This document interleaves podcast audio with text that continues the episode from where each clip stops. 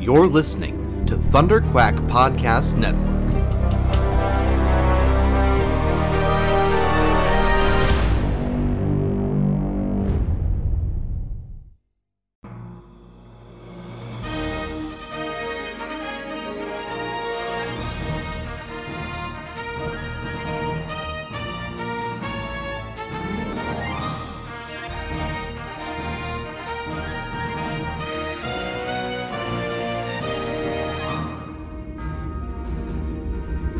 So you think you've got what it takes to join the Alliance? Can you say the same thing when you're pitted against the Emperor's legions of stormtroopers, led by his Sith enforcer Darth Vader? Mind you, this is the Empire that wiped out the Jedi Order and took over the Republic in a near perfect coup. The course you will take is a dangerous one, and we are vastly outnumbered. We need beings of courage, intelligence, and strength of will. Commanders Michael Cohen and Matthew Cranky are waiting to debrief you. As veterans of the Clone Wars, they are some of the best. They even survived the Jedi Purge. You are fighting for freedom and hope now. So go on, get moving. Oh, and Rookie, welcome to the Rebellion.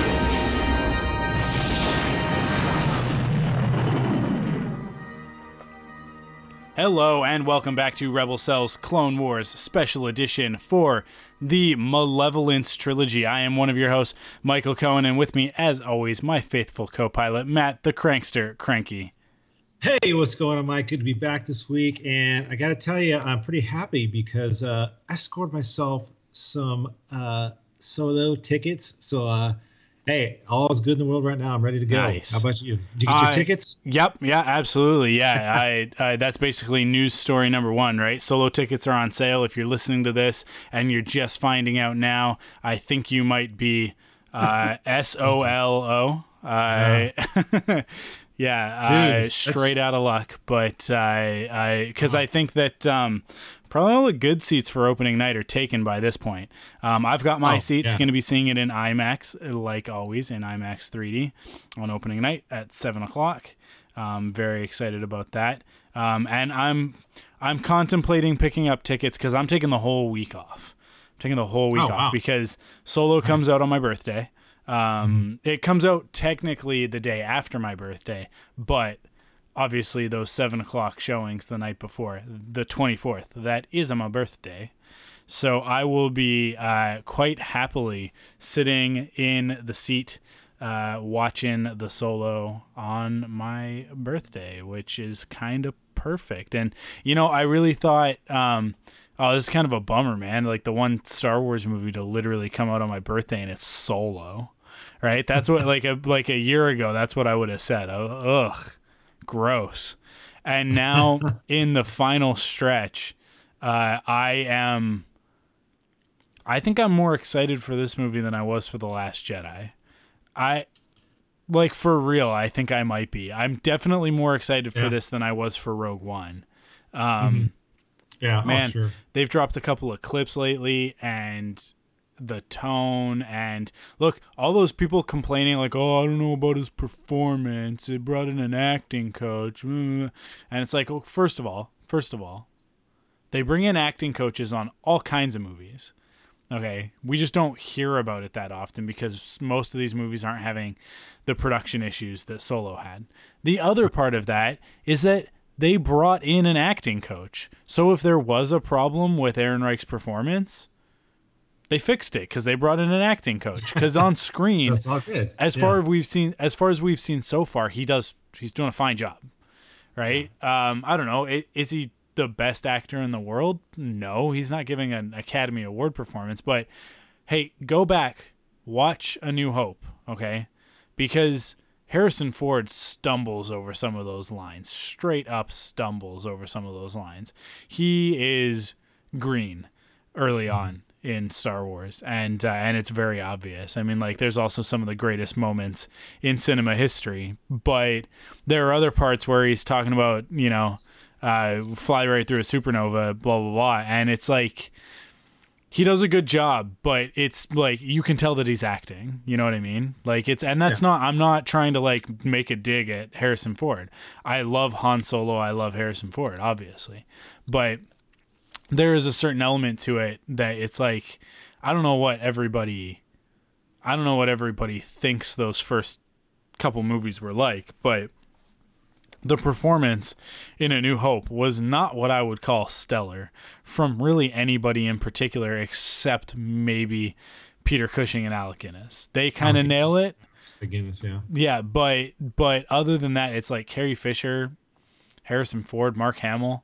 You can kind of tell, you know. I mean, like the the on Star Wars Day, I watched um, a fan cut called War, "The War of the Stars," uh, and and uh, commonly referred to as Star Wars Grindhouse, and it's this edit to make Star Wars seem like the rest of the cheesy B movie sci-fi stuff of the era of the of the mid to late 70s right like like uh, uh Barbarella and um you know like Zardoz and stuff like that that was like what is this weird stuff right this stuff that was very much like trying to be Flash Gordon but not really um and Star Wars, like th- there are scenes in that movie, in the original movie, um, or not, I shouldn't say in the original movie. There were scenes shot for the original Star Wars for A New Hope that were so atrocious that they just cut them out of the movie straight up. One of them being the scene between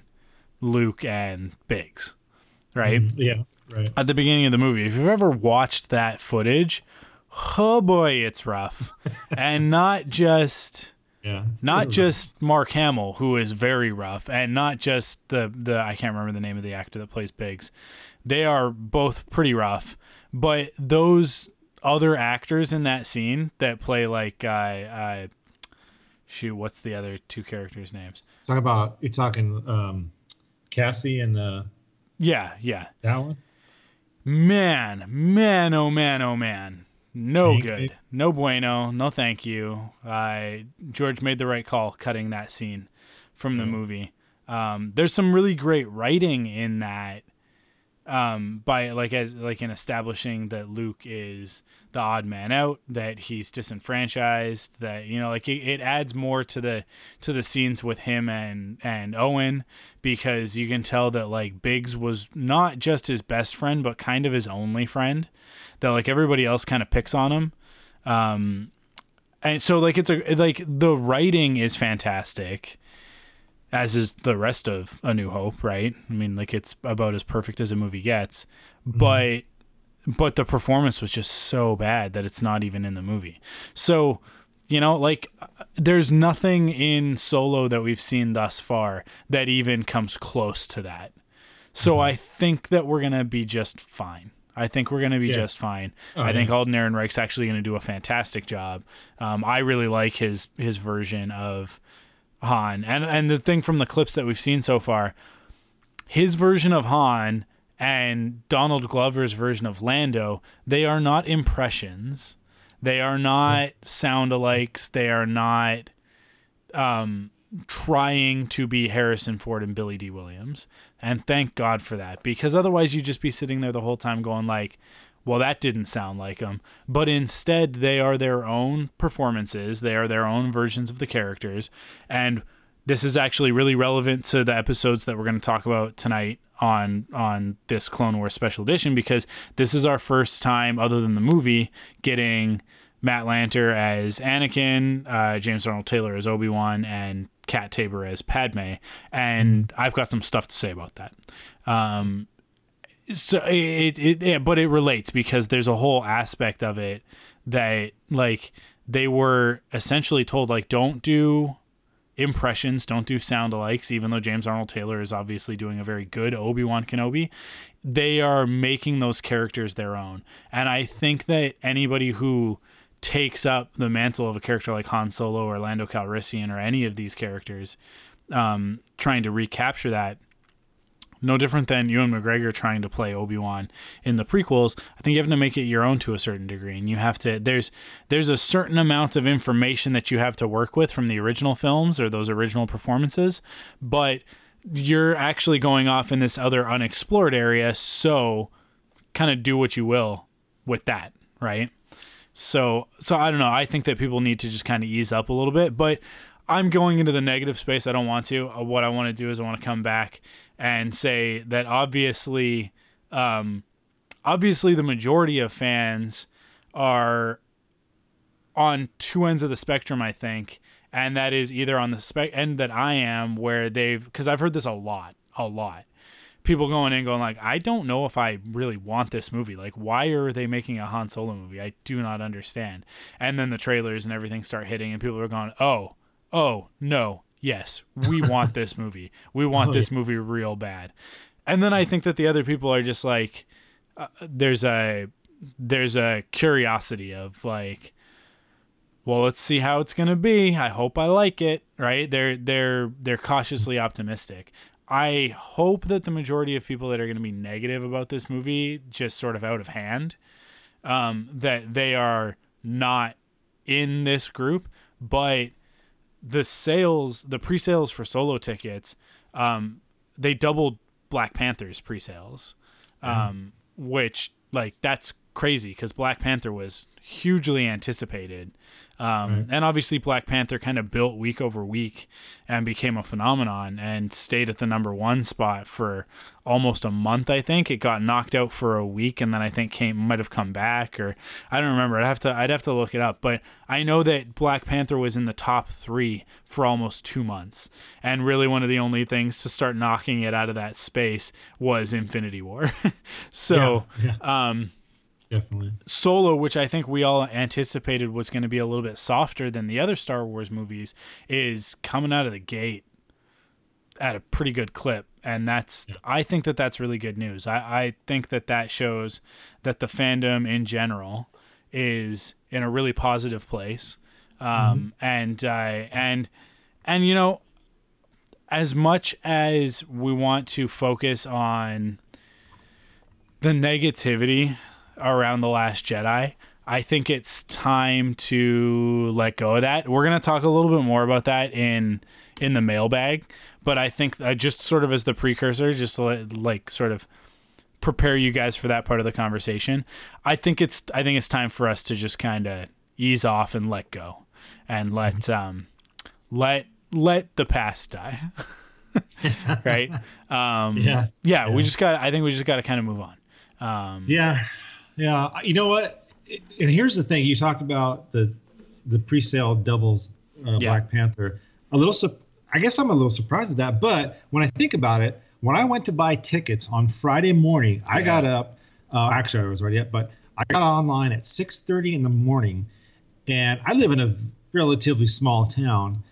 And when I went to get tickets, there was a quarter of the theater already sold out at Yeah. 6:30 in the morning.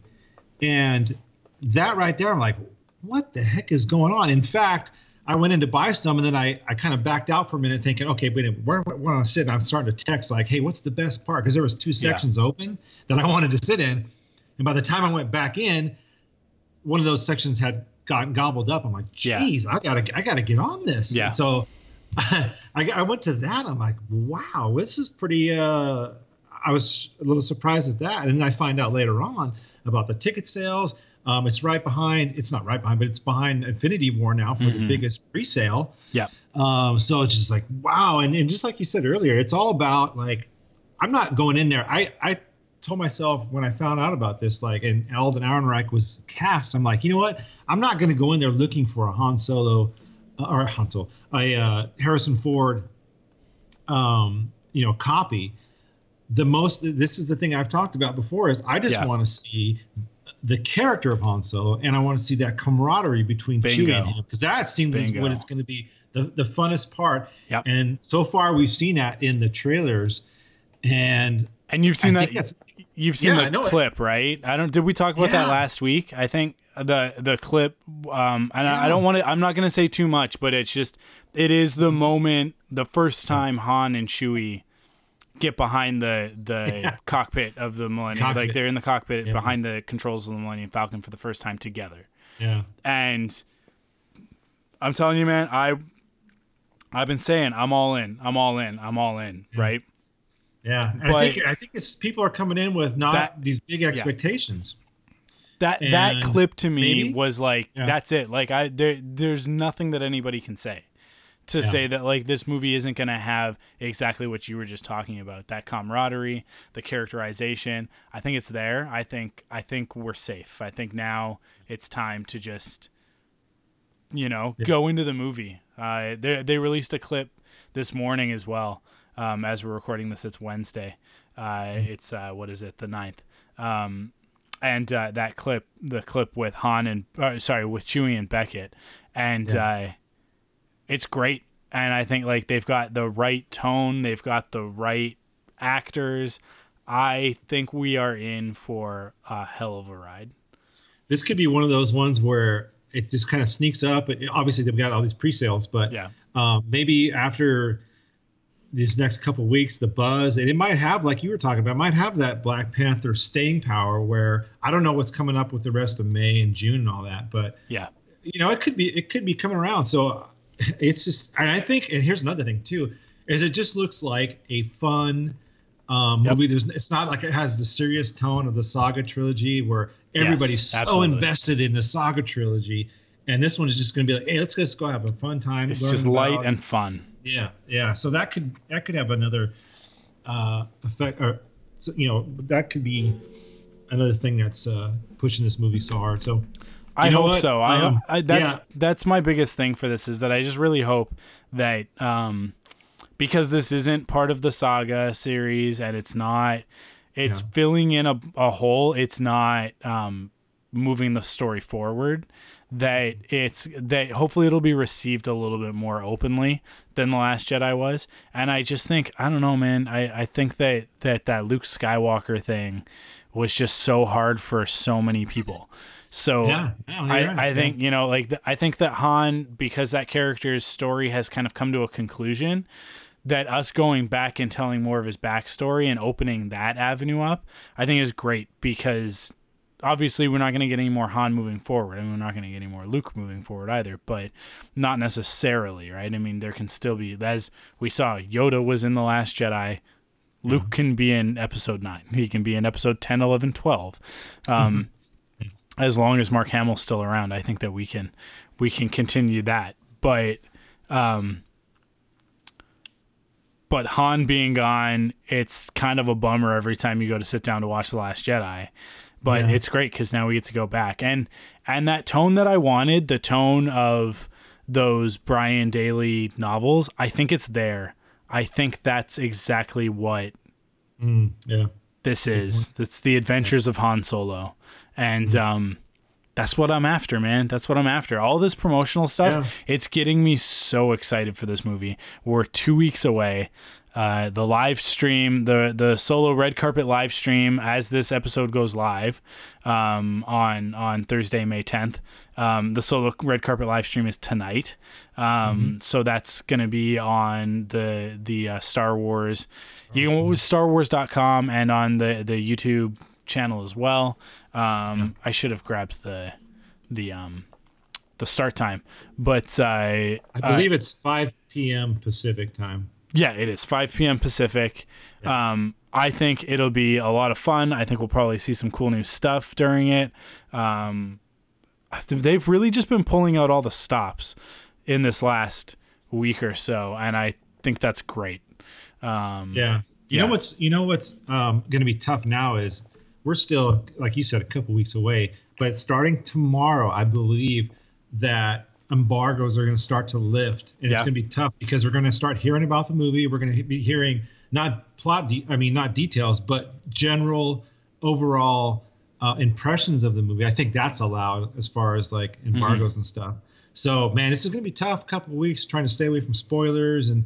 Uh, I imagine there's going to be some kind of you know cameos in this movie, possibly that hopefully won't get leaked, and that's the thing that's kind of going to be uh, tough to deal with as far as social media in the next couple of weeks with this movie is um, dealing with that, and and it's also we talked about this before that it's debuting uh, or also being shown at the Cannes Film Festival, which is like I said before, I think that is a positive sign Yeah. that that uh, you know normally if a studio's not behind a movie, you're not going to see any type of um, reviews come out until maybe a day before you know it debuts, that kind of thing. But this, hey, they're going to open it up to people weeks before, so tons. It got to be tons of um, backing behind this movie from from Disney and Lucasfilm. I think so. so I I think you know, that the the, the chatter about Disney and Lucasfilm not having confidence in this movie, I think that that's unfounded. I think that I think that what happened was the the the director's switch compacted some of the timeline and um like the movie's only been complete for what like 2 weeks Yeah, right like not too long, yeah. uh, if if even that. And um, I I think that uh, I, I I think that it was just really whatever issues they were having on set early on that got corrected. I think that Ron Howard came in, he corrected that stuff, um, got it on track, and I think has turned this movie into something really special.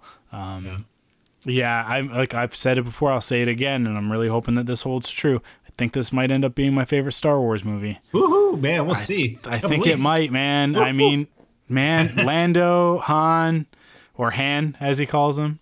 Yeah. Uh, oh boy, I'm really liking Beckett thus far. Um, obviously, all of the design work in this movie is just phenomenal. From uh, Han and Lando's designs to um, Enfys Nest, uh, and uh, and man, look, this is the thing. This is the thing. Standout for this movie so far, Chewbacca. Yeah. Oh, Chewbacca is just perfect. And he's got like there's a there's a youthfulness to his character in this movie that that is coming across in some of these clips that I really really like. Um, that it's like this is before A New Hope, and it's not Chewie from The Last Jedi or from uh, from The Force Awakens, who is a little bit more gruff and a bit older and wiser and that sort of thing. I mean, like it's funny because we could kind of imbue a lot of these personality characteristics into him, but I do think it's in the performance in those movies that Chewie is a little bit more subdued and a little bit more. Um, he's just a little bit wiser, uh, and and and contained than he was in the original trilogy, in particular in A New Hope. And it, what we've seen so far for Solo is that he's even more sort of wild and and you kind of see where uh, he and Han meet and why they would become best friends aside from life debts and and whatnot why they the two of them would get along so well and and the fact that you know they're kind of um two peas in a pod to a certain degree right Yeah. so I love it. I think it's fantastic. Um, the last thing that we'll talk about before we get into the episodes uh, is um, there's a book series coming out uh, called Flight of the Falcon. It's kind of interesting because it's not it's not one specific series of books.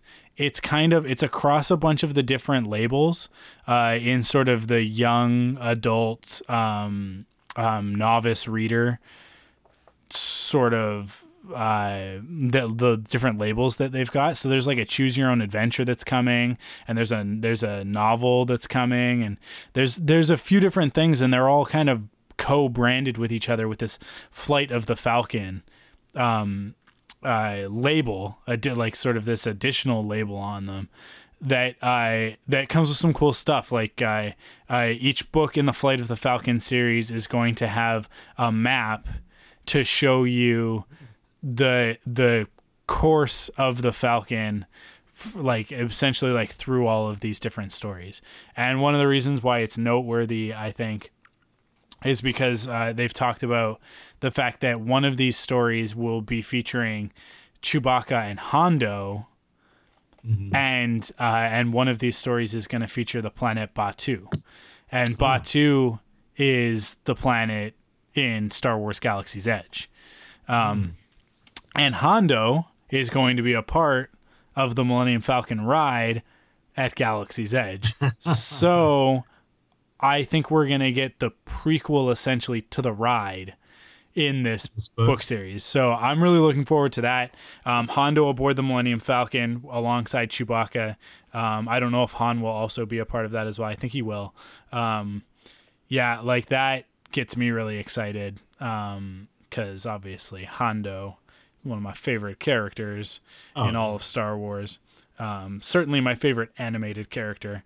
Um, yeah. I so so that's something cool to look out for. I that Yeah. these these stories are going to start coming and and um, and we're going to kind of follow one of the I think unsung heroes of the Star Wars uh, saga, which is the Millennium Falcon itself.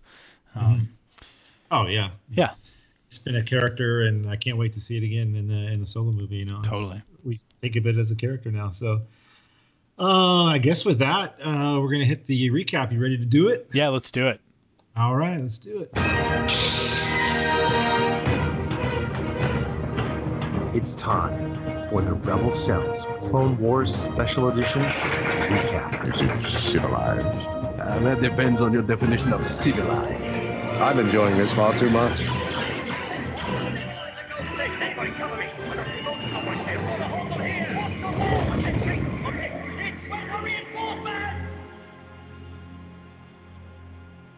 All right, so we're gonna start off. We got the Malevolence trilogy here, Rising Malevolence. This one's written by or directed by Dave Filoni. Uh, different director for the uh, the next two, but Filoni tackled this first episode with Steven Melching writing.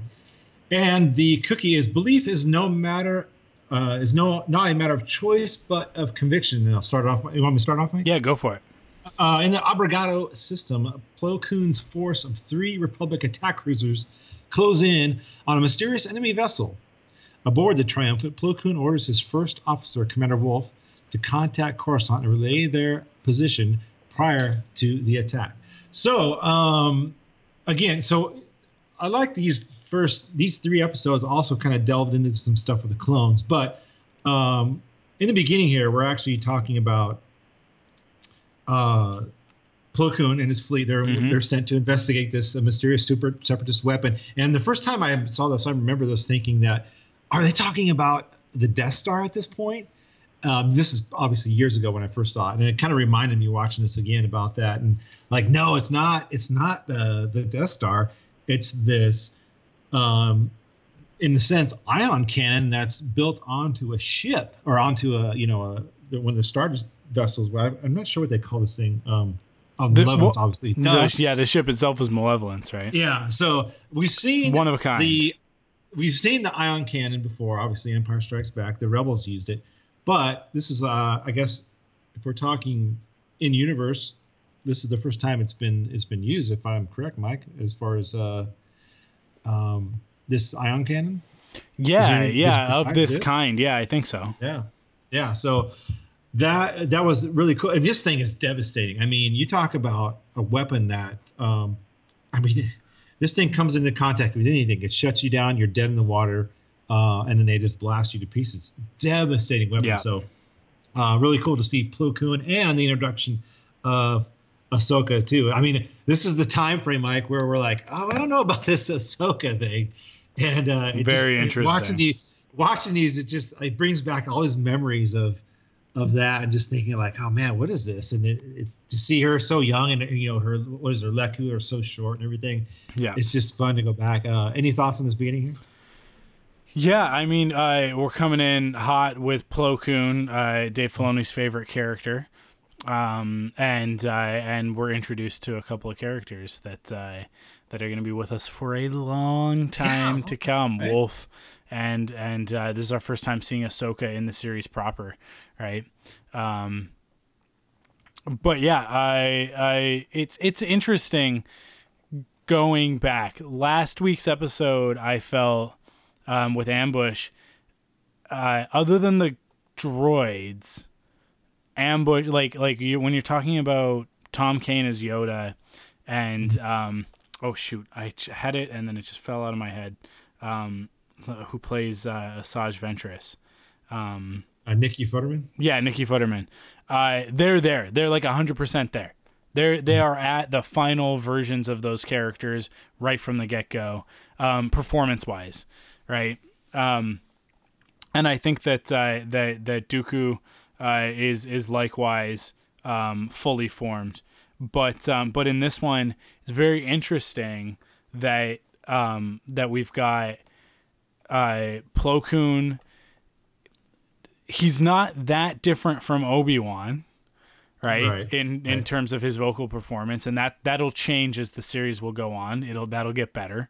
Um and then Anakin, Obi-Wan and when we get into the third episode of this uh, uh Padme their performances are very different, distinctly different from what we're used to by, I would say, season three. Um, When I think that those characters really, those performers really come into those characters and, and everything's sort of solidified and they really know what they're doing. So I just think that that's really interesting because it's been so long since I've seen these episodes. Um, but that said, uh, oh, the other one is is um, uh, D. Bradley Baker as as Yeah. uh, the clone troopers. Clones. yeah. Um, his performance, I think, is a little bit. It's a it's a little bit weaker than it becomes. Um, in particular, like sort of, uh, uh, the authority of those characters is not as apparent as it will be later in the series, right? I mean, like Captain Rex is I think arguably one of the greatest characters in the prequel era, uh, moving into Star Wars Rebels, obviously. Um, and that's D. Bradley Baker, 100%, right? But but in this episode, uh, in this first episode especially, his performance as as these clones is a little bit it's a it's not quite there yet right it's going to get there for sure but it's not quite there so it's just i think it's really interesting to see where they started and i think we talk about the animation a lot but um, the writing the directing it all gets much better as the series goes on which i think is Oh, really for sure. interesting sorry excuse me you um, know, but- sorry go ahead Oh, um, I was just gonna say, um, you talk about Plo Koon, and, and I get a sense like Plo Koon and and Obi Wan are. I, I know D, um, James Arnold does the voice of both, but I think they almost have a similar style or similar way, Jedi way about them. Mhm. Um, it just I kind of get that vibe, especially the way Plo talks with with the clones.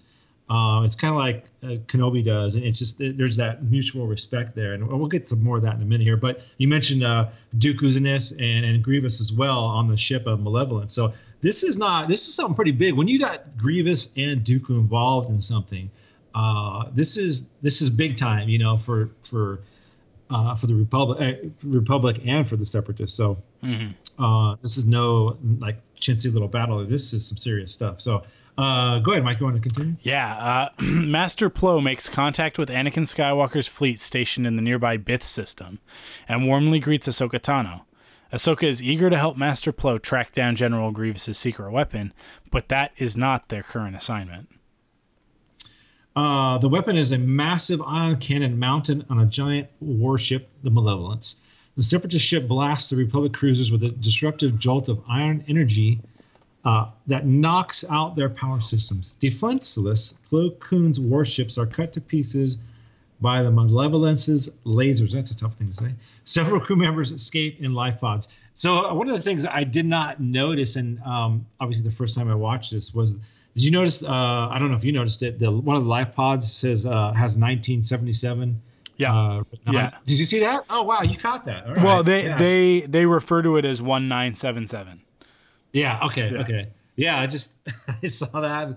It just one of those things where you kind of gloss over it sometimes. Like, oh, duh, there it is right there. The you know. Yeah. I thought that was interesting. They did put that in there, but um, yeah. I mean, it destroys the whole the whole pretty much their whole little small fleet here, and then now they're just kind of sitting ducks out there uh, in their in their escape pods. So. Um, you want to keep going, Mike? You got anything to? Yeah, sure. No, let's keep going. Uh, let's see, where are we now? Uh, Plo Koon, Commander Wolf, and Troopers Sinker and Boost are stranded in an escape pod with limited air supply. The clones begin to fret that there is no hope. Who would search the debris field for lonely, lowly clones? But Plo Koon refuses to give up on his troops. I think this is really the heart of the episode, right? Um, Yeah. The idea that Plo Koon and the Jedi um, they don't look at the droids as expendable as the at the clones as expendable like like the separatists do with the droids and that's what will be the key to their victory i mean we kind of talked about that last week right it's kind of a through line from ambush into this one um and I think one of the strongest things about the Clone Wars in general was that through line of the clones themselves. That um, obviously in Attack of the Clones we don't get to see too much of the clones, and then in Revenge of the Sith we're so focused on Anakin's story that we don't really get to focus on the clones there. But during the Clone Wars series we actually get to build out and develop those characters. There's going to be a few episodes this season that really really focus on the clone troopers and who they are and their journey along with the Jedi. Um, and obviously the Umbara arc and um, and uh, Fives, uh, his arc throughout the series. Um, yeah, they're gonna be obviously integral to everything, right? And and uh, there's a few, there's a handful of these clone troopers that really stand out amongst everyone else and are invaluable um, to the Star Wars lore in general, right? So. Yeah, well, he- in in these pods too. I mean, he has the uh, clones, you know, take off their helmets, so you're seeing their faces again. And this is what the second time in as many episodes where you you see clones and you see their faces, uh, and you know that was kind of like the theme, like I mentioned last week about this series of being about the clones, and Yeah. like you said, Plo actually talks to them and, and speaks to them in their uh, t- calls them by their name and all that thing. So I, I thought that was really cool that they uh, kind of highlight the clones and, and sing them again. And then Ahsoka. So uh, Anakin, I'll continue. Anakin agrees with Ahsoka that they should look for Plo, and takes the Twilight to search Abregado, the uh, uh, debris field. So Ahsoka, um, we find out that is is is uh, who Plo found her um, back you know a long time and brought her to the. And I think this was the first time we found that out. I don't think there's any other time where we that was um, that was mentioned. If I don't know if you remember anything else from that, Mike, about her. Yeah, no, this is the first time we hear about it. it. And then obviously, uh, much later on in the series, we actually get to see that moment, um, which is really cool. True. Yeah. So um Anakin seeing those two together. This is the, again, like I said, this is the part where we're still trying to get used to Anakin having a Padawan. We saw it in the movie, and then it continues here in the series, and and seeing them two together. But watching it now, knowing how how I love how much I love Ahsoka. Watching it now, it's just like it's just natural to me now. Watching this, you know, it's just it's all great. You know, I love it, especially those two together, and uh, seeing their kind Yeah. of friendship and everything build here. But I'm already on board with it right now. Back then, I was a little like, oh, I don't know about this. right Yeah, it's, it is very interesting because they're in very different places in the beginning of the series than they are obviously towards the end. And uh, that character grows a heck of a lot, um, becomes a fully fleshed out, fully dimensional character, um, and stops referring to R2 as R2E because that doesn't make sense because R2 is already a nickname. Uh, I noticed that. Yeah, that's true. Yeah. Yeah. Oh, that's funny. I remember you mentioned that a long time ago. I was like, and the, when I heard it in this series, I just watched this what a couple days ago, and I started laughing. Like, yeah, yeah. he's already got a nickname. So, uh, go ahead, Mike. Continue. Yeah, uh, General Grievous wants no witnesses. He wants to keep his weapon a secret. He dispatches rocket battle droids and pod hunter craft to destroy any survivors in the wreckage. Plo Koon, able to withstand outer space unprotected for a short time, ventures outside the pod. Together with Sinker and Boost, he destroys the pod hunter. So this is a great little action scene for me. Uh, seeing him, he's able to obviously survive. He has the mask. He's able to survive out there for quite for a little while. Uh, and the clones put their helmets on. They go. But seeing him do his Jedi thing with the lightsaber, uh, you know, I'm just like, oh, you know, that's me. I've always I've always said that's one of my favorite things of the Star Wars saga is getting to see Jedi and Sith and and the battles and the lightsaber battles and use their force powers.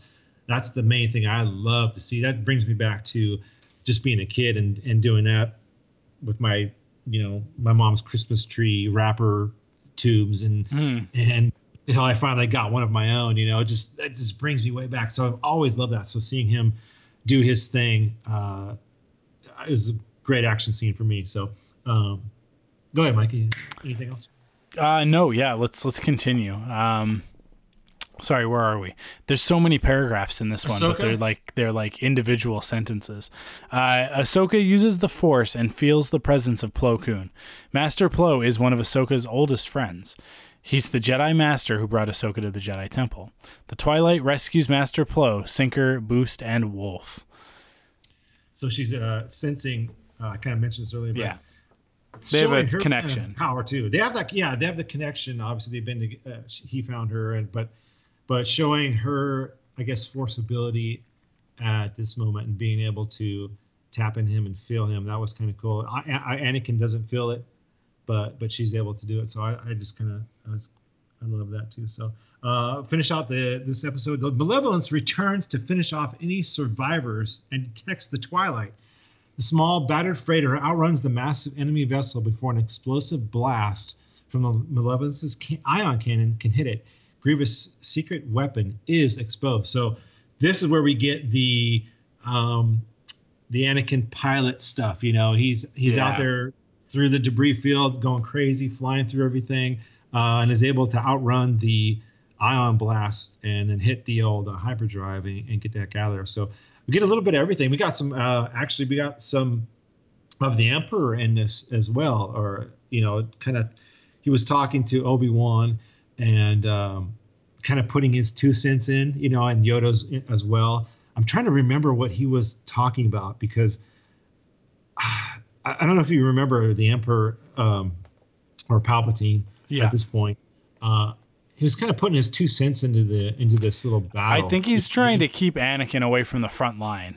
I Right? think like that's I what he was doing. Yeah, there's a Yeah. little bit of him being like, "Oh, well, just kind of I he's he's he knows that if Anakin Skywalker gets involved in this that the malevolence is going to be destroyed. And obviously Palpatine is trying to play both sides, right? So I think that's a little bit of what's going on there and I think also just the I've put a lot of time and energy into this Anakin Skywalker fellow. I don't want anything to happen to him. Um, I think that there's a little bit of that as well, right? Yeah. Yeah. So we get into um, part two, uh, Shadow of Malevolence, and so after saving um, Master Plo, Anakin, so Anakin's going to devise this plan and to lead an attack against the Malevolence. They're going to go after this thing, uh, you know, with with fighters. Um, this one's directed by Brian O'Connell. Steven Melching actually wrote this one. Uh, easy is the path to wisdom for those not blinded by themselves. So within the Jedi cruiser Resolute, Anakin Skywalker and Admiral Yularen brief the assembled clone pilots of Shadow Squadron on their strike mission against the Malevolence.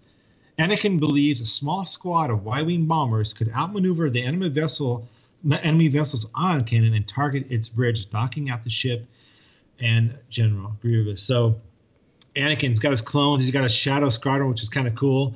Uh, is you know this is what he does. This is Yeah. his thing.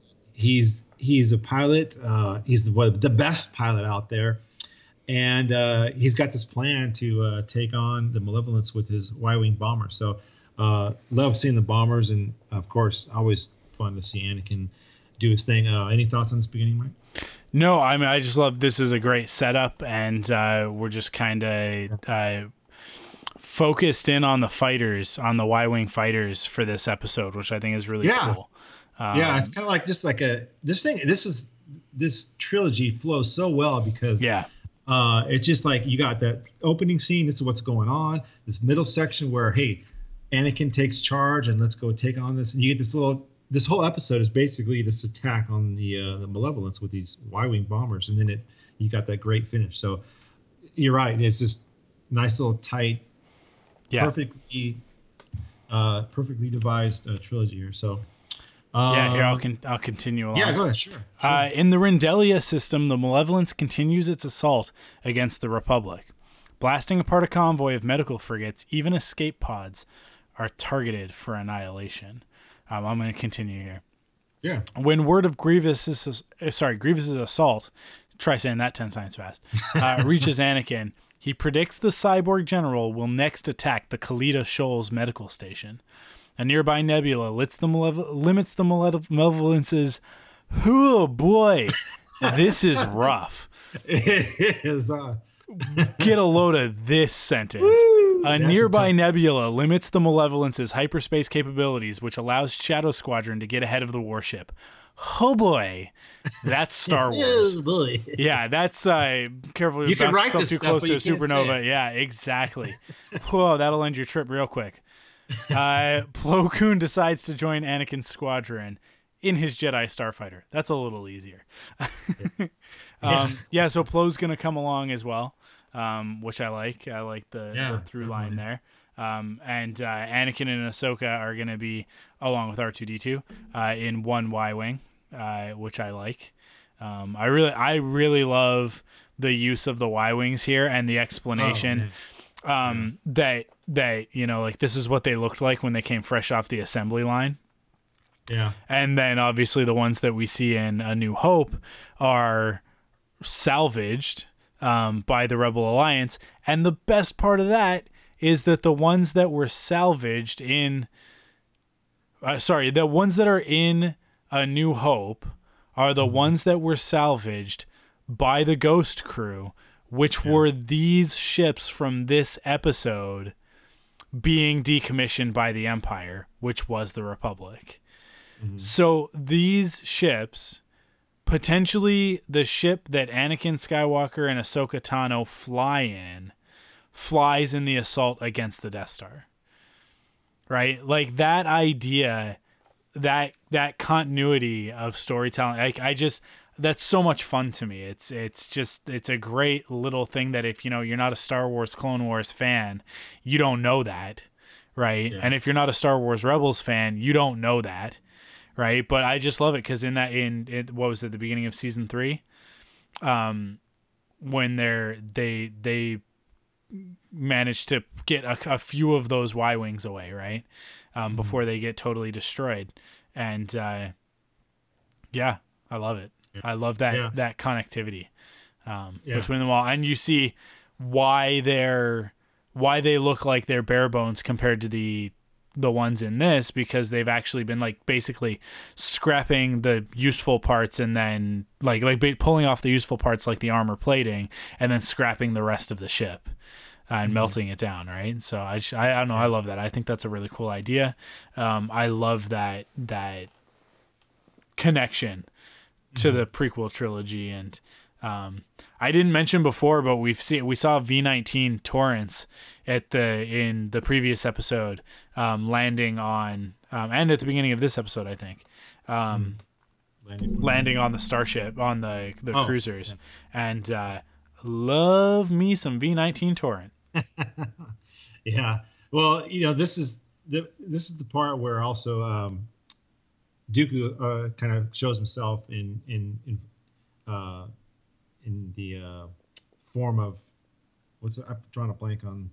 He's a not a Force ghost, but A hologram. A hologram. God dang, what the heck is wrong with? Anyway, he's talking about this this um this medical station, and uh, it's in the it's in the vicinity of Naboo. So there's like a little clue there what's what's coming up. But this medical station, um, this is a big thing because this is where you know all the Jedi use, and and, he, and Dooku even says this. He goes, "We'll take out this place, and there'll be nowhere for the Jedi to to take their wounded." So this is a major major thing here, taking out a ton of clones, and then nowhere is nowhere for the Jedi to take the wounded. So uh, that's kind of a big deal, and uh, why they're going after this uh, this station here. So uh, continue at the Kaliida Shoal station. The commander in chief uh, Nala Se receives a warning from Admiral Yularen. She cannot evaluate all the wounded from the station before Grievous's predicted attack. Obi-Wan Kenobi plans to arrive at the station to provide assistance with his cruiser, the Negotiator. So uh, again, so we get to see, uh, geez, even second episode of this series, we've seen Kaminoans, and uh, so that's that was really cool to see Yeah. him uh, being kind of like the chief doctor, whatever you call it. So, One of the things I love is that early on in the series, all of the clones look the same. they all Yeah. have the same haircut and everything. And like later on, as we go, so we continue, they get more and more varied um, Mhm. because they build more and more models and they're able to sort of like switch those things out. But I just love that, like in these early episodes, so the clones with their helmets off all look the same. Um, Let me continue here. Uh, sorry, we're just after that negotiator part, right? yeah, Uh, The. Y Wings fly through the Kaliida Nebula through a shortcut called the Balmorra Run. Entering the dust cloud blocks the fighter's scanners. Ahsoka grows worried about this dangerous course of action. Uh, in the heart of the nebula, Shadow Squadron suddenly stumbles upon a flock of giant Neebray mantas. The annoyed Hulks begin to swim around the Y-wing fighters, and Anakin orders evasive maneuvers. Shadow 2, Matchstick, grazes a Neebray wing as he flies by, causing damage to his port side thruster stabilizer. The fighters emerge from the nebula with the Neebrays, uh, where the Neebrays will not follow. So, whoa, this uh, total, uh, you know, flashback of the um, Purrgil, you know, Mhm. going through here. It's like obviously different creatures, but um, kind of the same kind of vibe. I'm like, wow, this is. I wonder if they got the. This is where they got kind of the inspiration for the Purrgils or anything like that. I don't know. I think But- that Dave Filoni just has kind of a Does it, yeah. thing that he likes about Yeah. this sort of thing. And I get, Yeah. I love it. This is one of my favorite scenes from these three episodes. Um, just sort of, there's something very Star Wars about it. Uh, It just, yeah, it just, it really, really stands out to me as being very, very Star Warsy to have these huge creatures inside this nebula. Um, Yeah. and our characters just kind of about the- narrowly avoiding them. Yeah, I started to think about like the solo trailer where he's flying through the, what we Yeah. think may, might be the Kessel Run. And I'm thinking, oh, but uh, pro- obviously probably different creatures. But it just this is that's like the, I guess in solo it'd be the third time they use these whale-like or whatever the heck. I, we, I'm not sure what that thing is in solo. They're yet, like but- tentacles in Solo. Yeah, so- and so I think it's supposed to be the. Maw. Um, Mhm. yeah, Okay. Yeah. But yeah, this is a treacherous. Obviously, this thing is a treacherous run. Even Plo Koon's like, uh, I don't know if this is such a good idea. But Yeah. Anakin's such a good. Obviously, Anakin's going to make it through. He's fantastic. But uh, they don't get through this thing unscathed, as as it says here. You know, Matchstick. He takes takes a little shot that's going to come back to, Yeah. to haunt him. But anyway, uh, the Malevolence emerges from hyperspace and is swarmed by Anakin's squadron. Grievous launches Vulture droids, uh, Vulture droid fighters. A group of medical transports flee the Kaliida Shoals station, and Grievous targets them with an ion blast. Ahead, Uh, sorry. I, I, when Grievous targets Shadow Squadron with an ion blast, Anakin orders his fighters to fly to the edge of the incoming blast. Shadow 2's crippled stabilizer blows and he spins out of control, plowing into another Y Wing. Three other fighters fail to outrun the ion blast and are immobilized. Anakin is now down to almost half his original squadron, possibly not enough for him to continue his mission. And he also has uh, Ahsoka kind of riding with him. Yeah. Uh, she wanted to take her own. But he's like, ah, you know, he's kind of giving her the, well, I need you, you know, I need you on my back and everything. Obviously, he doesn't necessarily trust her yet Mhm. with uh, with taking on a, a starfighter on her own and doing this. So he kind of kind of feeds the ego a little bit, saying, "I need you in the back," but he wants her, he wants her with him. So she's relegated to uh, to stay with him on the thing on on his on his uh, starfighter. Uh, the rest of the Y wings close in on the Malevolence, but another fighter is blown from the skies. Ahsoka urges Anakin to come up with a new plan. Anakin realizes his Padawan is right. He gives up trying to destroy the bridge and Grievous and General Grievous, and instead targets the ion cannon. So, um, obviously, Anakin sees that this is not working out. Um, obviously, he's we are like I said earlier, fantastic pilot. He's able to do this kind of thing, and he's kind of thinking on his feet here a little bit, like, oh, what what can I do? Uh, oh, let's just go after the main thing that's causing all the problem instead of going after the ship. Let's go after the um, the ion cannon. So they kind of changed the plan in uh, mid-flight there, I guess, and uh, Yeah. they're going after that. So go ahead, Mike. Uh, the remaining fighters of Shadow Squadron change course and fly toward the ion cannon. They fire proton torpedoes into the cannon, causing it to explode in a blast that rocks the Malevolence and disrupts the massive ship's hyperdrive.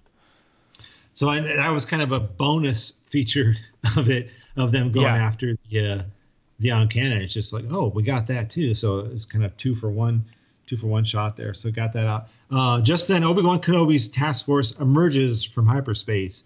The negotiator continues pursuit of the Malevolence, while Anakin's Y-wing fighters head to the medical station. Docked at the medical station, Plo Koon congratulates Anakin on his successful run. So uh, this middle section ends. Obviously, his little uh, plan worked. Uh, it was kind of a cool little ending too to see him and uh, Ahsoka kind of on the on the bridge and kind of staring out. Kind of give you that little I don't know Empire Strikes Back vibe of them just kind of looking Yeah. out you know, I was like, oh, that's kind of cool to see that. So, um, but yeah, anything you want to add to uh, to this, Mike, as far as um, this middle section here? No, you know, I think it's just really that focus on um, Kind of, yeah. the the starfighter stuff. Uh, I love it. I love this episode. Out of the three, this is my favorite for those reasons. Um, just kind of that really cool majesty of the of the Neebray mantas and just that great moment. Um, yeah. yeah, I just think that No, they kind of yeah. nail it in this episode. I think they do a really really good job. yeah, it's just one of those ones where it's just like I think you had posted something like um, you were watching it at work and just like love space battles Yeah, because that's one thing that uh, that's one thing that this this show was always fantastic on was um, the way they shot their their space battles and just the, some of the camera angles and a lot of times this thing was cinematic in scope and I know we talked about that a lot on front lines yeah, but uh, again, this was and this is just like in the beginning. So um, yeah, it just it just obviously like you mentioned before, it just gets better and better. So uh, the last one, Mike, uh, we're on to uh, destroy malevolence, and this one again is also directed by Brian O'Connell, different writer again, Tim Burns. Uh, a plan is only as good as those who see it through. So we start out here. The smoldering warship Malevolence limps away from the barrage of turbo laser fire from a trio of pursuing Republic Star destroyers. Count Dooku contacts Grievous holographically. The Count has arranged a trap that will give Grievous an advantage over the Jedi. And I'll just keep going. A Nubu, a Ne- Naboo, a Naboo yacht hurtles through hyperspace with Senator Padme Amidala and C-3PO at the helm. She is on a diplomatic mission arranged by Chancellor Palpatine. Emerging from hyperspace, the ship nearly collides with the fleeing malevolence. So we talked about that a second ago. You know, we knew this was by Naboo, and the Chancellor Palpatine, ever the cunning, cunning guy he is, uh, sends who else but Padme Amidala out there to kind of negotiate this and cause a little, you know, set her up. You know, he's got her on a plate for for Grievous to hold uh, over Anakin's head. And I was wondering uh, at this point, I don't know what you thought. Um, obviously, we, we know at this point, Mike, that these two are married. Um, yep, and who knows because there was one shot of of, of obi-wan when all this kind of takes place and i just wonder like oh was that like a subtle little thing that that the animators put in like maybe he already knows? I don't know but it's just kind of funny that, that you think back like yeah these two were kind of already married and and anytime she gets involved you see anakin just like he just like it just he not snaps but like something changes in him like obviously something changes in him this is his wife right so he could just kind of jumps into like i gotta help mode i gotta do something now mode and i kind of noticed that at the beginning of this so uh any thoughts on on the beginning here yeah. No, I th- I think that that she just nailed it. I mean, like I I obviously Palpatine is using Padme as a way to ensure that that the malevolence is going to be safe. Um, I Palpatine through Dooku via Grievous. Um, very complicated, very very complicated plans here, but um, yeah, I, I think I think that I think you might be onto something. I think Obi Wan knows that there's something going on between the two of them. I don't know that he necessarily understands how far. True.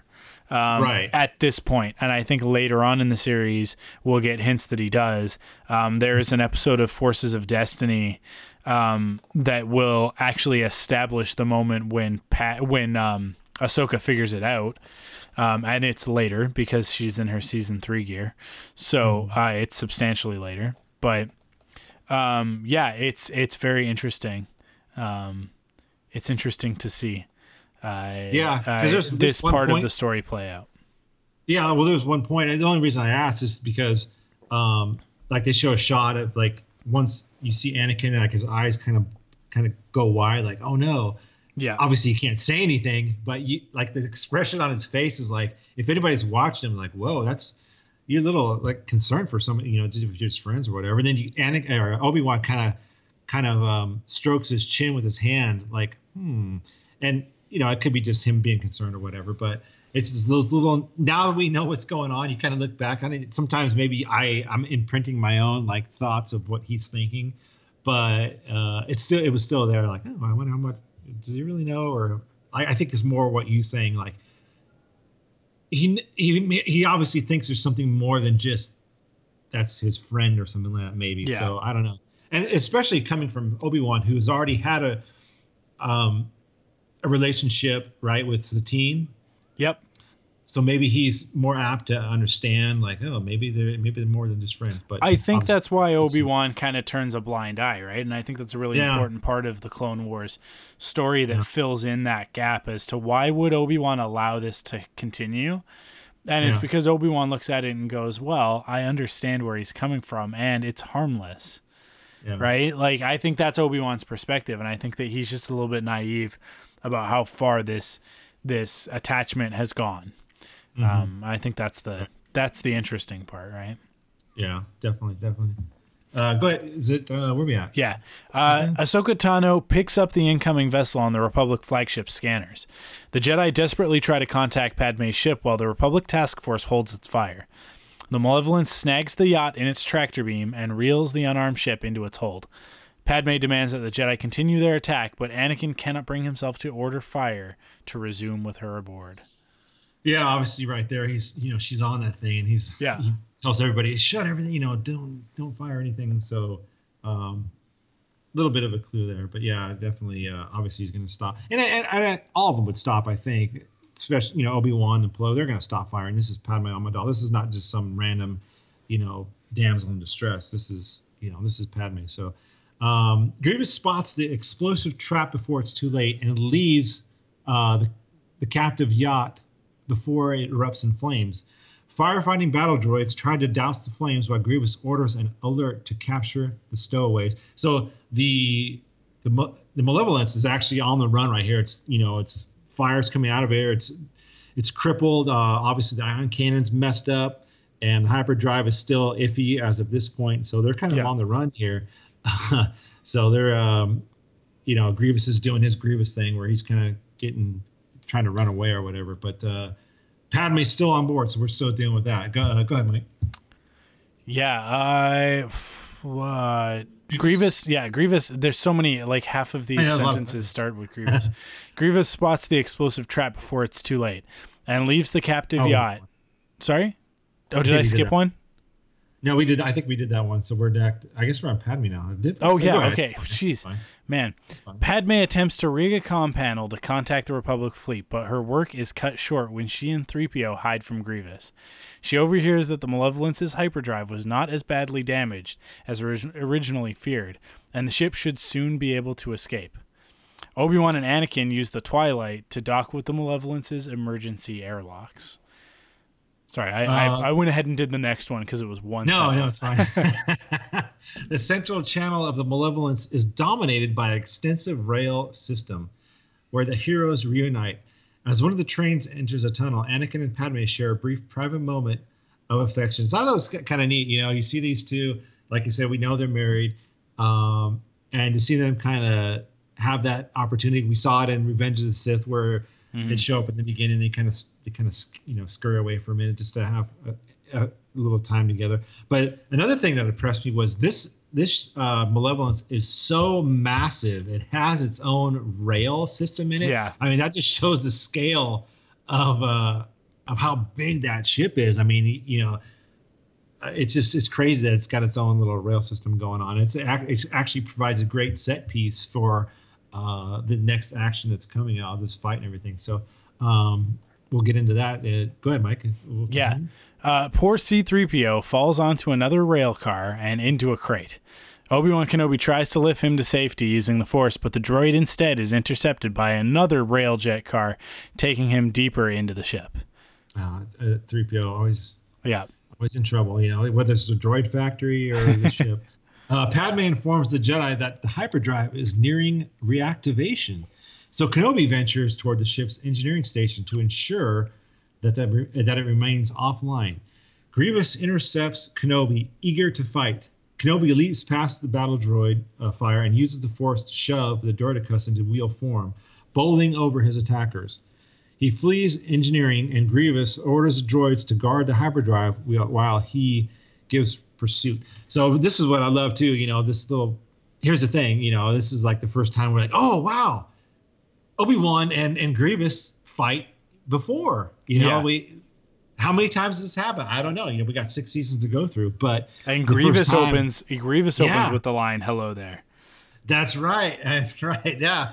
Good. That was a good catch. Um, yeah, it was just one of those things where I just love how they bring it all back around. So now when you watch Revenge of the Sith and you see that scene with with Anakin, you're like, oh man, they, they this is they've done this before. So, but yeah, I, know. I, I will say, sorry, I will say that the most noticeable thing and the most distracting thing for me in these early episodes is how often they make direct references to previous movies to, to the six yeah. Star Wars movies.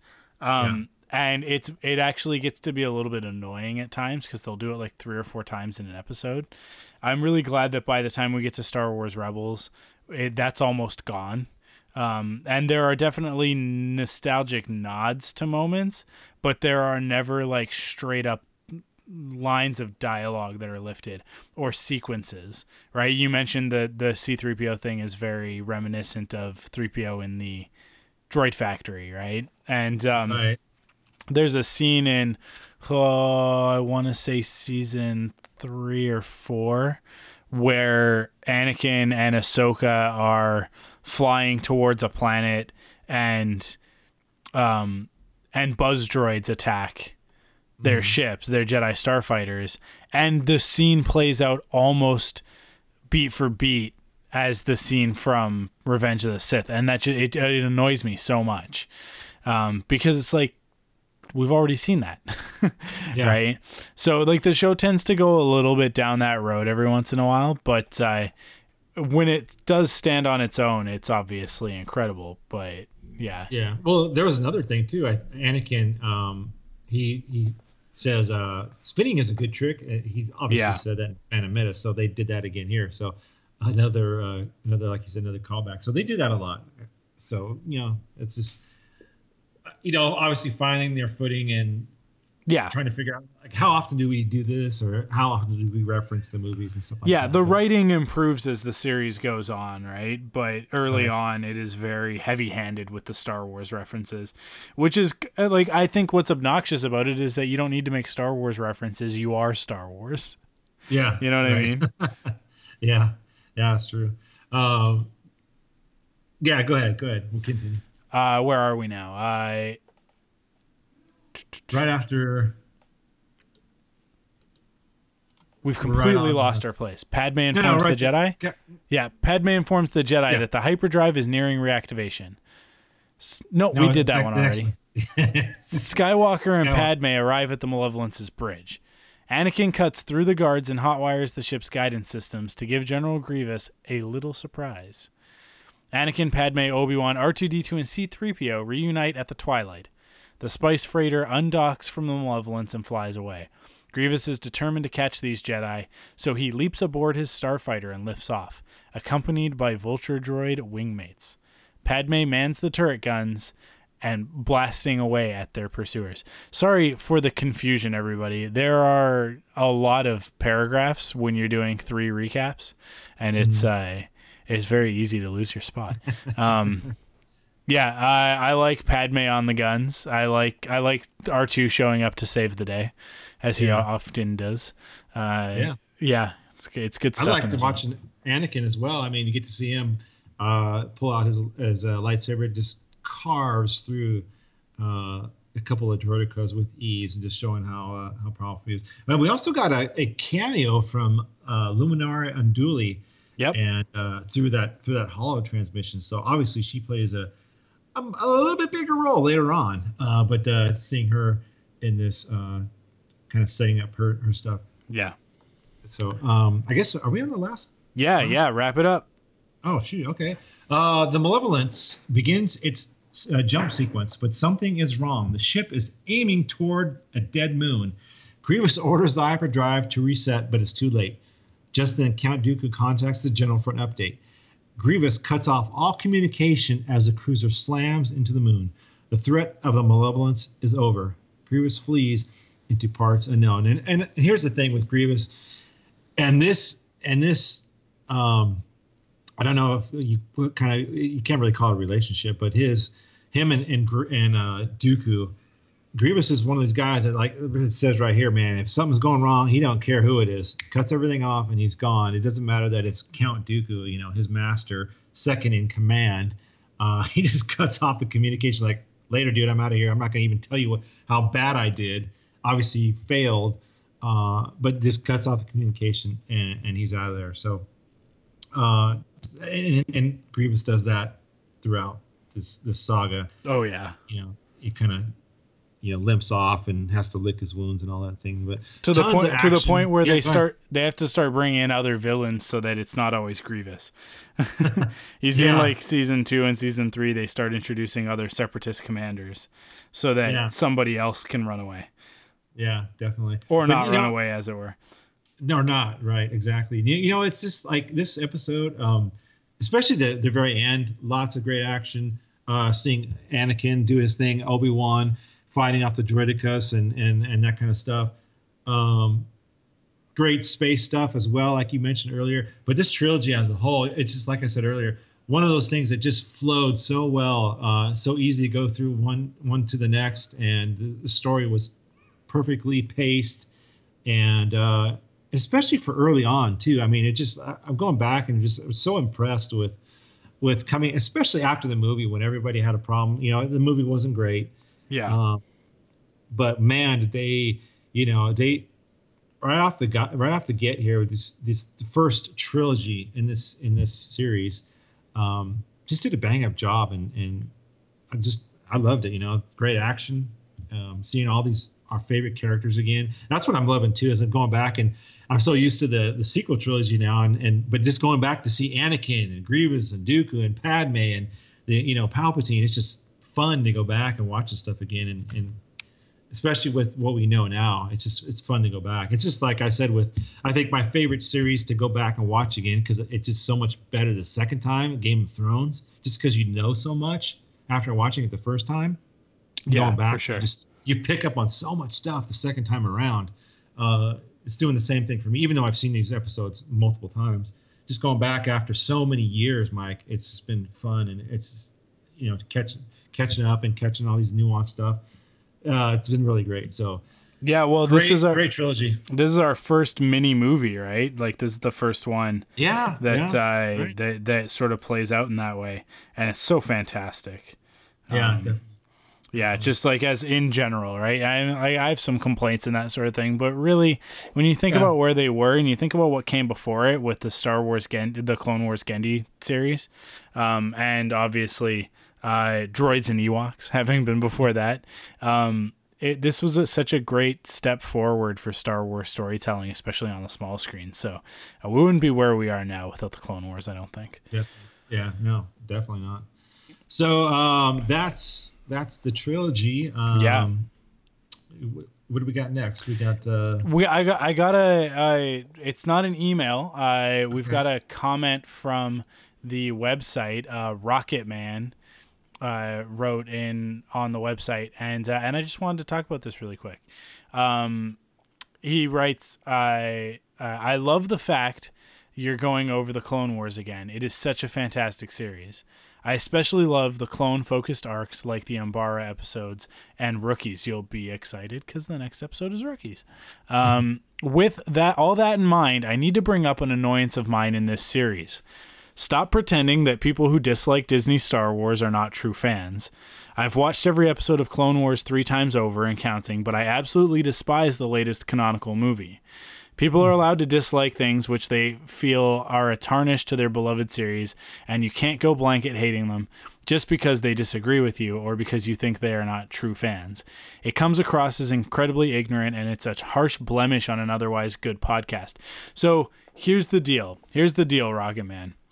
You are upset about a different thing than what I've been talking about uh, what I've been talking about isn't people who dislike the Disney Star Wars stuff. You're totally allowed to dislike Disney Star Wars. I hope that if you dislike Disney Star Wars, that you can do one of two things. You can kind of like respectfully keep it to yourself. I don't mean don't ever talk about it, but don't go around on the internet telling everybody else how much you hate Star Wars now because of Disney, and don't go around, you know, spewing um, conspiracy theories about how oh well you can totally tell that you know this movie the last jedi was so bad that they're going to get rid of kathleen kennedy. Everybody knows that right? Like that that sort of stuff those people to me i just don't think that they're that that's not based in fact. It's not based in in any sort of it doesn't have to be objective but it's not based in any sort of logic. Um and I think that people need to just kind of like take a step back and recognize that just because you don't like it doesn't mean that anything is going to happen. And the petitions to remove um, uh, The Last Jedi from the canon or whatever, it's like, I'll always go back to it. I don't really like Rogue One very much. I am vocal about it in the sense that when it comes up in conversation, I'm not going to pretend like I like Rogue One but I'm also not on the internet every day when people True, are yeah. posting about how much they love Rogue One, going, "You're an idiot for liking Rogue One. That movie sucks." Right? Mm-hmm. So, like those are the people that I'm upset with. Those are the people that I don't think are true Star Wars fans. Um, if we're gonna use that sort of uh, uh, language, I don't like that because it's the the no true Scotsman argument, and that's it's it's a it's a bad way to have a conversation. What I'm trying to get across is really simply if all you want to do is bag on the new stuff, if you want to just complain about Star Wars Rebels and The Force Awakens and The Last Jedi and Solo and all that sort of stuff, I don't really have a spot for you in this community. You know what I mean? It doesn't matter if you're a huge fan of the Clone Wars.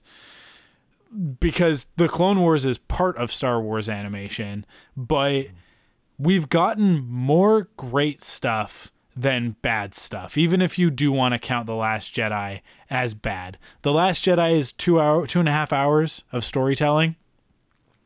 Um and and I would imagine that even though you despise that movie, uh, Rocket Man, that there's at least probably a half an hour of stuff in the movie that you actually like. So let's say two hours of stuff in that movie that you don't like.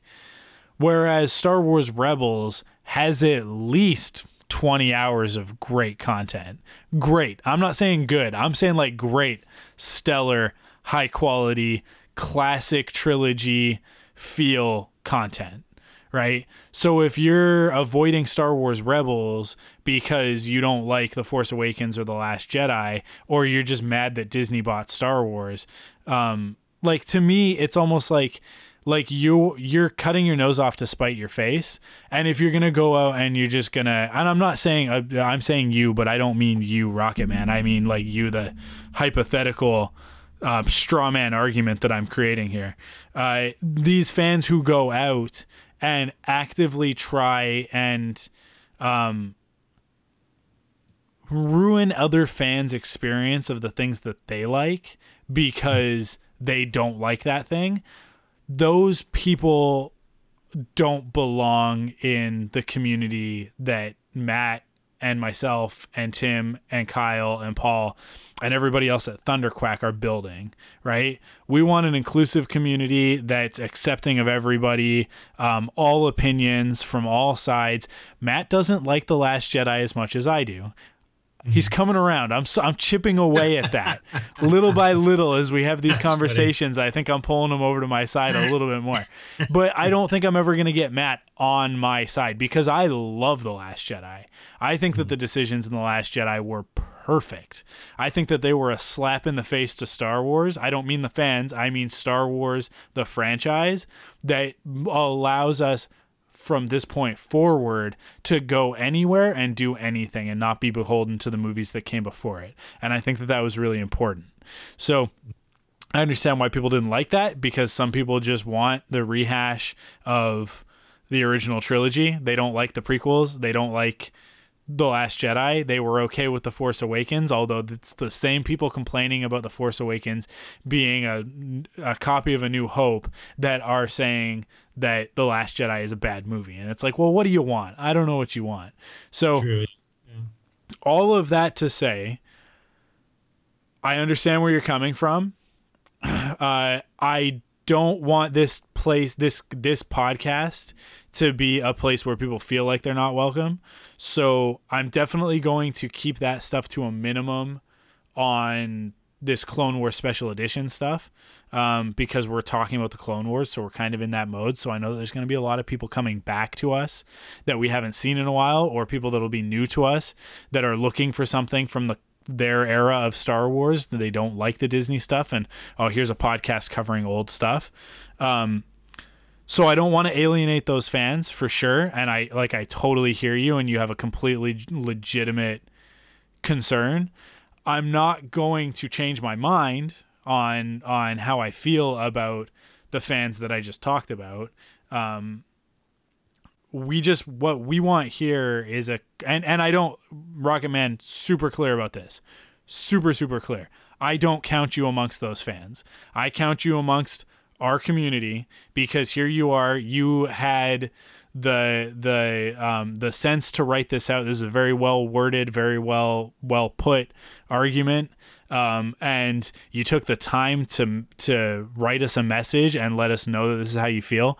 So to me, like you're already like three steps above any of those people. And then i'm sure you're a perfectly nice human being and all of that stuff. So uh, yeah and you're a fan of of the clone stuff. And that's what we are probably the most excited to talk about in this rewatch. So so you're good in my books. You're not one of these people that i'm talking about. I'm talking about the people who and it happens. I mean, like if you're in any of the Star Wars groups on Facebook or you post something on Twitter, heaven forbid you go on somebody famous's Twitter account and you comment, like you you uh, reply, like let's say Freddie Prinze Jr. says something about how much he loves the new movie, and then you go on and you say, "Yeah, man, that's awesome. I loved it too," and then you are just inundated with this hate, right? And that to me, like that's what I'm trying to fight against. You have a point like fighting hate with hate, and I don't really want to think that I'm using hate, but I just I just don't want those people in our community. I want those people to know that they're not welcome here, but I want people like you, Rocket Man, to know that you 100% are welcome. So moving forward, we're not going to talk about this topic anymore. Uh, uh, and when I say this topic, I mean like the the hater fans. We when we get to solo, obviously we're going to have conversations about the reception of the movie and if people like it or don't like it, we're going to talk about that. But we are not going to get into the the vitriol and just the really extremist attitudes. These people writing like like that are you know uh setting up petitions and and you know like just out there campaigning against Star Wars. In my opinion if that's where you're at pack it up and move on to another fandom because Star Wars isn't for you anymore. If you really want to sit and watch the old movies, that's fine. You can sit and watch the old movies as much as you want. But Star Wars is moving forward, whether people like the new stuff or not. And it's moving forward in a very specific direction. And that direction includes female protagonists, it includes black stormtroopers, it includes Luke Skywalker dying in The Last Jedi. And I think it's time for some people to recognize that maybe they like Star Wars and they like the original trilogy, but man, if you don't like Star Wars Rebels, I say this about Clone Wars as well, right? Because we get people all the time. I've got friends who are like, I'm a huge Star Wars fan. I have a coworker and he claims to be a, a huge Star Wars fan. He's a huge Star Wars fan. Oh, I'm like, I'm a huge Star Wars fan. So, okay, buddy, you're a huge Star Wars fan. And I'll start talking about something Star Wars and I'll start talking about a, an arc in the Clone Wars. And he'll be like, oh, yeah, I, I, I haven't watched all of the Clone Wars. I've only watched the first season of Star Wars Rebels. And it's like, buddy, you like Star Wars. You like Star Wars. That's fine. I have nothing against people who like Star Wars. I have nothing against people who dislike Star Wars. But to be a Star Wars fan, I think you have to really understand what Star Wars is. Doesn't mean you have to like everything, but I think it means that you have to understand what Star Wars is. I think a lot of these people who are railing against The Last Jedi, who are railing against Star Wars Rebels, they don't understand what Star Wars is. Like fundamentally, you know what I mean? They there there's a disconnect there they like the original movies because they grew up with them, so there's a nostalgia there. And obviously, I mean, like everybody likes the original trilogy. That's it's like the only people who don't like Star Wars are people who never saw them, right? Like to me, like when you're talking about the original trilogy, um, I, and I think that there, this is a whole other conversation, but I think that there's a really interesting thing of people who saw Star Wars as kids and go on to love Star Wars their entire lives. They might not be Star Wars fans like Matt and I, um, or like you, Rocket Man, but but they love Star Wars. They still love Star Wars. They've got you know, uh, they have a Star Wars item in their house somewhere, right? They have memorabilia, they have a lightsaber, they have a T-shirt, whatever. But they've got something to show that, like, oh, this means something to me, right? But people who come to it later in life, like in their twenties or in their thirties, they don't, they never connect with it that way. I think it's really interesting. It's like I said, it's a whole other conversation that maybe we'll have on the Thunderquack podcast at some point. But, um it's okay to like Star Wars or even love Star Wars, but not be a Star Wars fan. A Star Wars fan is a person who is willing to have a conversation about Star Wars. And when I say conversation, I mean more than 15 minutes. I mean like what Matt and I do every week, right? That's what a Star Wars fan is to me. And I think that's really what the defining characteristic of of a Star Wars fan is. It's not whether or not you like the original trilogy, the prequels, the new trilogy, Star uh, Clone Wars, Rebels, Droids, the holiday special. You can like or dislike any combination of those things that you want. What defines you as a real true Star Wars fan is that regardless of how you feel about it, you're willing to have a conversation with a fan who does like the thing that you don't like or who doesn't like the thing that you do like.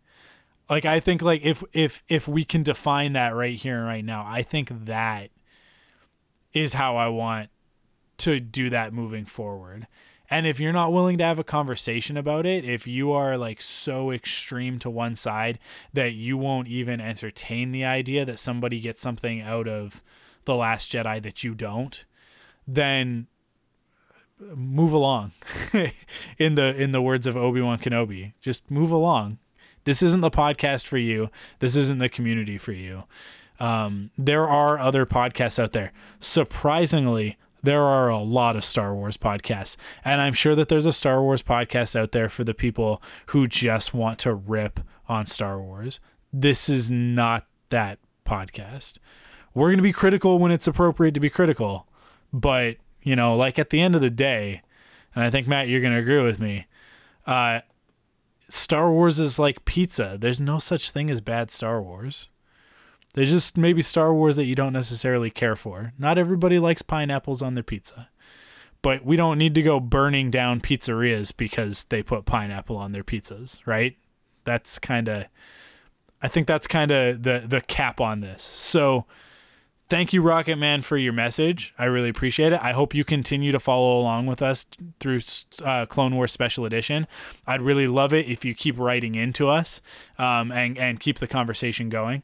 Um, and I like that you brought this up and that you that you were very uh, uh, intelligent and very uh, uh, particular about how you brought this up. I really appreciate that. That's what I'm trying to say is people who want to have a a good discussion about this, let's have a good discussion about it. And and you know like sometimes I push it a little farther than than I actually mean because I'm, you know, to a certain degree, we're kind of Matt and I kind of play characters when we do the podcast. We're kind of on, and sometimes you just kind of go and you run with it. And I know that that there's a few of our listeners who like it when we do stuff like that. So um, so I think that we're kind of just playing to the audience every once in a while with that. Um, but I hear you. I hear you, Rocket Man, and I hear you, all of the other fans that agree with with Rocket Man. Uh, that uh, sometimes we're a little bit too harsh against that segment of the fan community. So that's why I say this is it. We're done. We're not going to talk about it anymore. Uh, we're going to move forward. We're going to move on, and we're going to just really talk about the Clone Wars for the rest of the summer, uh, how much we love it, um, obviously, like I said, we're going to be critical when there's appropriate times to be critical, like some of the voice performances in this episode. Way too many droid jokes. The firefighter droids was just a step too far for me.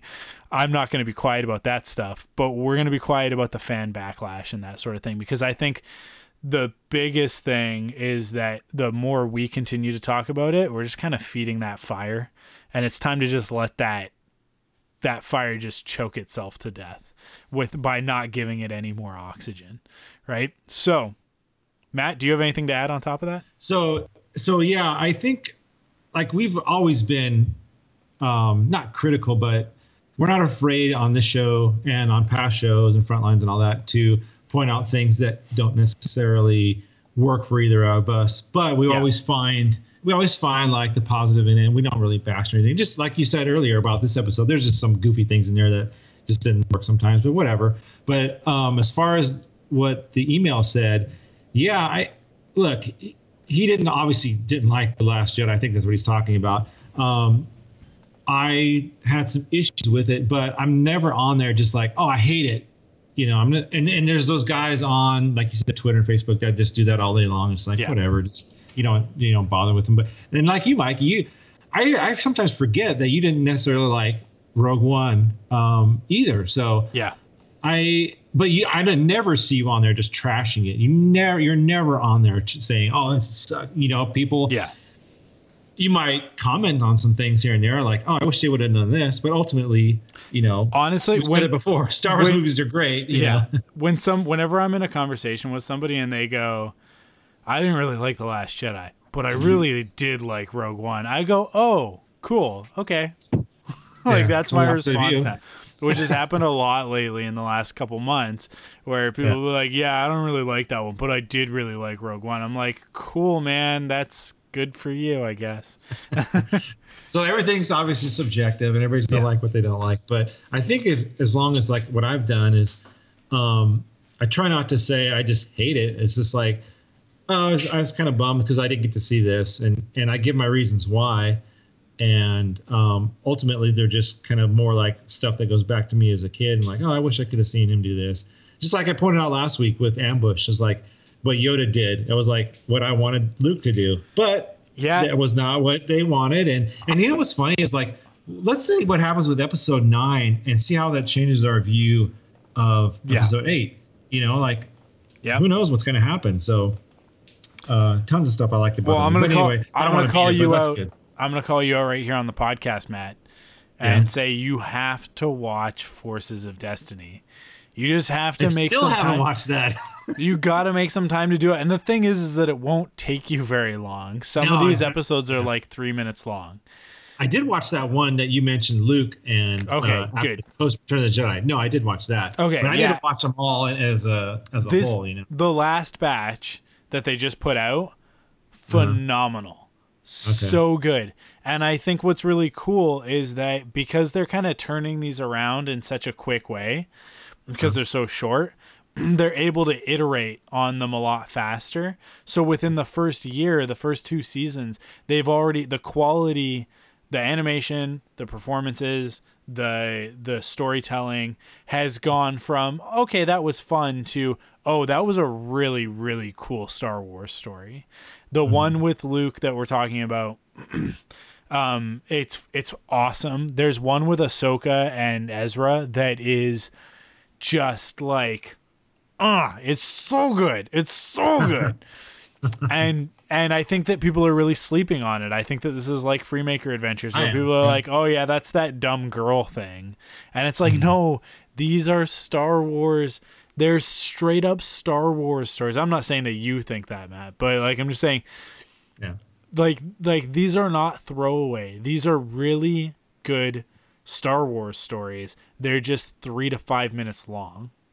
And there's some stuff in there. The Ahsoka ones stand out. Yes, they are centered around the female heroes, of which there are many in the Star Wars universe. And I have to imagine that season three is going to include something with Qi'ra, um, and maybe L three. Uh, yeah, because they're doing awesome stuff with Forces of Destiny. We need to get back to doing a, a, a proper episode of that um, to to talk about that, and I think that we probably will sometime soon. Um, but as is always important to me, when we're going to talk about Forces of Destiny, I think it's important that we get uh, a, a female voice on the podcast um, Yeah, in sure. order to talk about that stuff. So uh, scheduling didn't work out in order to get one out between uh, between Star Wars Rebels and ending and us us starting this up, but that will be coming. It's definitely coming at some point soon. So yeah. Um cool, you want to wrap this up? Yeah, that's it. Let's wrap it up. That's it for this week, I guess. Yeah, so next week's episode, we're going to talk about rookies. So go ahead, go on Netflix, uh, pick up your DVDs, put them in player, and watch the episode Rookies. One episode this week, so not not as difficult to uh, keep on track. Um, but here's the description: Alone on a distant outpost, Clone Commander Cody and Clone Captain Rex must inspire the rookie clones to believe in themselves to stave off a commando droid invasion. Introduction of the commando droids. Great episode. Really looking forward to this one. Um, sure. yeah, such a good episode. Uh, Cool. Well, thank you guys for sticking around for this one. Thank you if you made it all the way through my my rant, my tirade. I I appreciate it. Um, thank you, I, I f- to everybody who's watching along with us and talking to us on Twitter and Facebook. Remember, use the Clone Wars SE hashtag on Twitter and Facebook and Instagram in order to stay a part of the conversation. And uh, if you want to email us, you can do that rebelspodcast at gmail.com.